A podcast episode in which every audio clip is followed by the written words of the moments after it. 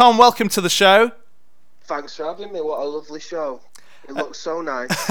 well, it's, it's a pleasure to have you on. Uh, I'm going to start off with the with the generic question that everybody seems to be asking at the moment. How's lockdown treating you? Um, treating us in the same way it treated everyone, I think, cruelly. But you've got to make the best of every situation, haven't you? I suppose. So we just tried to be as creative as possible, and that's just kept me going. Absolutely, absolutely. You just announced the uh, the new single "Headlock." Um, tell me about that. What what's the um, what was the idea behind releasing that? Well, it kind of already released it. It's got a million hits on Spotify, and so everyone was like, "Well, people seem to like this one, so we should probably give it some kind of proper release." So we're doing that. I think it's like a second go. Yeah, because it was on your album, which was out in March, wasn't it? Correct aside from, from, from Headlock, you've also got this this new single, uh, Love Will Keep Us Together, on or coming out on August the 29th. This is part of uh, Record Store Day, isn't it? Yeah, so we actually already released that single as well, like during lockdown, and then the vinyl we've got like a white vinyl version of it. What comes out on Record Store Day, and all the proceeds for that are going to a mental health charity uh, in Manchester called Believe. Perfect. Do you know what, what kind of stuff they, they do? Yeah, it offers support for people that have been experiencing like loneliness during like lockdown. Because obviously it's a really weird, difficult time, particularly if you're if you're living on your own. So for, for, throughout this time, which is why we wanted to get it out sooner rather than later, um, they've been offering support for people that have been kind of stuck and alone and with no one to talk to. And so it's a really good cause. Well, it sounds great. And in terms of record store data, how does that how does that come about? Do you kind of uh, ask to get involved with that, or did they ask you? I don't know, to be honest. I think they asked us. I hope they asked us. I hope we weren't mithering, knocking on, saying, "Please, can we do one?" I hope they asked us. Well, I know I know it's been going for uh, for they've done a few of, the, of these different ones over the, over the years, and I know it's such yeah, a great a, initiative. It's a thing to be involved with. I'm glad we're part of it. I know you've been you've been keeping busy uh, during lockdown with uh, on your social media. I've seen you've been doing lots of different things. Um, when I've been speaking to different artists and different bands, they've all been saying, "Oh, we've been working on new music. We've been writing different things." I guess you guys are the same, really. Yeah. So what we've done, we did. Um, we well, we did a covers album called Sounds of Isolation, which we released the pre-orders for last week, which was like a, a bunch of different versions of, of our of the songs that made us, I suppose, like songs we grew up listening to, and all our favourite songs. We did versions of that. Uh, one of which we did with a full orchestra, all recorded from home, uh, and then we, I put it all together, which was just like I was so proud of that. That was like an amazing experience. Yeah. We also did a, a TV show um, like well, I say TV. It was a Facebook Live show, but I'm going to say TV. we had some like amazing guests on that. Frank Turner came on, Rick Astley, Rowetta from the Happy Mondays, Miles Hunt from the Wonder Stuff, Louise Wener from Sleeper. Loads of really good guests on that. And I also wrote an album as well. So, you know, if this whole thing has been a terrible time for everybody, but if there was like a silver lining for creatives, it really opened new doors and and and, and allowed us to explore new ways of, of creating things and, and and gave everyone like a bit of a breath just to sit down and I just made sure that I got up early every day. That was what I had to do. I had to make sure I was up at like up by seven, half seven every day, so I could sit there and work. Because I knew the first day that I was in bed at eleven, that was the start of a downward spiral for me, and I and I do that every day. So I just made sure I got up and worked hard.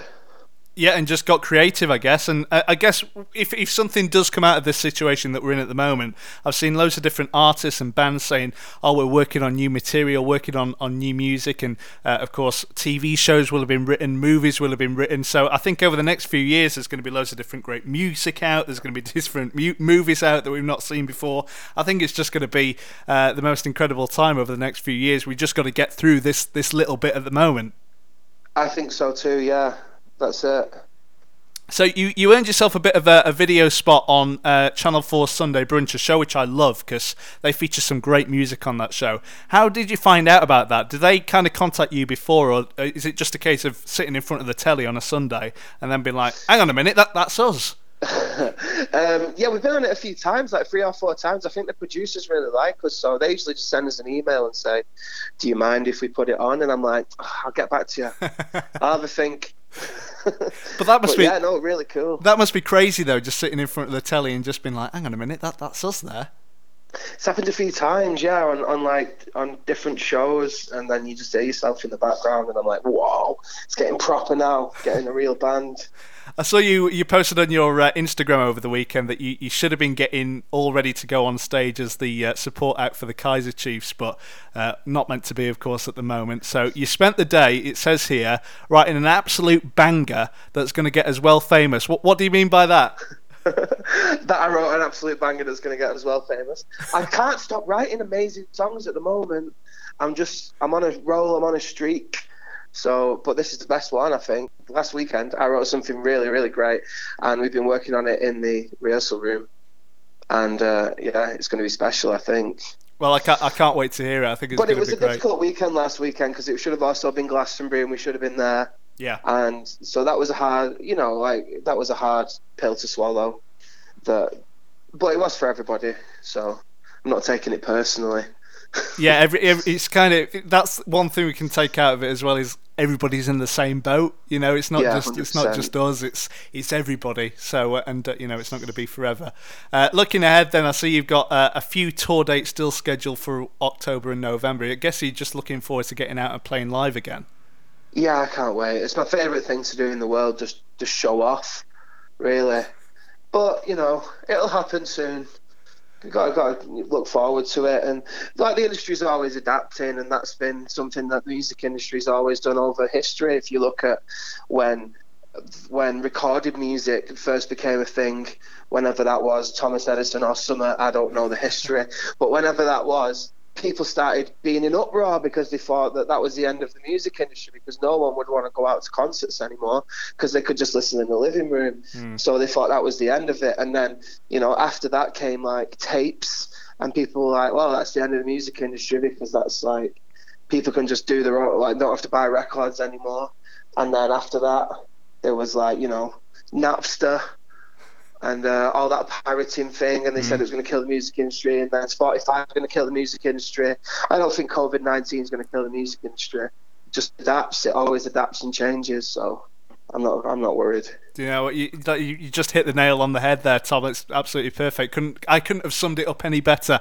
Um, where can people keep up to date with you if, if they're not across your socials? Just come round my house, I suppose, and I'll, I'll have a chat with you socially distanced. Well, I can, I'll come round if you want. I'll come. I can come do that. That's fine. Yeah, it's fine. Yeah, we're just on all the usual stuff. Just like all this Bebo, Ask Jeeves, Scumtree, all of them. You on eBay as well? You on eBay? And I'm on eBay, yeah, selling loads of stuff because we're skin. Perfect. Um, how how have you adapted to life in the in the Zoom era? Because are you kind of just having meetings and rehearsals and, and writing over Zoom at the moment? We yeah, we used a lot of Zoom over it. We did our show through Zoom, and I did a lot of interviews with different people through Zoom. And yeah, we do a weekly Zoom chat with like with our fans as well. We I hate saying fans because it doesn't feel like fans. It just feels like like a I don't want to say family either. No matter what I say, it sounds syrupy, but like just with the people that are on our page, we do like a weekly Zoom as well, and that's always really fun. So yeah, Zoom came out of nowhere, didn't it? Where was Zoom before this all happened? I, I I'd never heard of it. No, neither have I. Neither have I. But they certainly don't need any. Um, I, I noticed at a, a football game recently I was watching. They were advertising around the sound of the pitch, and I thought, well, you don't need to advertise at the moment, do you? You you've got the the world advertising you. Yeah, it's crazy. I'm, I'm pretty sure these the guy is worth like six billion now. We should have come up with it. We- What were we doing? I know we, we should have come up with uh, with some kind of video chatting app, or maybe Yeah. um, we could invent teleportation. That could be our next thing. Yeah, let's work on it. Let's work on that. Yeah. Perfect. Well, we, we look forward to um to, to hearing new music from you. We look forward to hearing this absolute banger that you wrote over the weekend, and um, yeah, look forward to seeing you back on tour soon. Me too. Thank you. No problem at all. Thom from the uh, Lottery Winners, thank you so much. Thanks, man.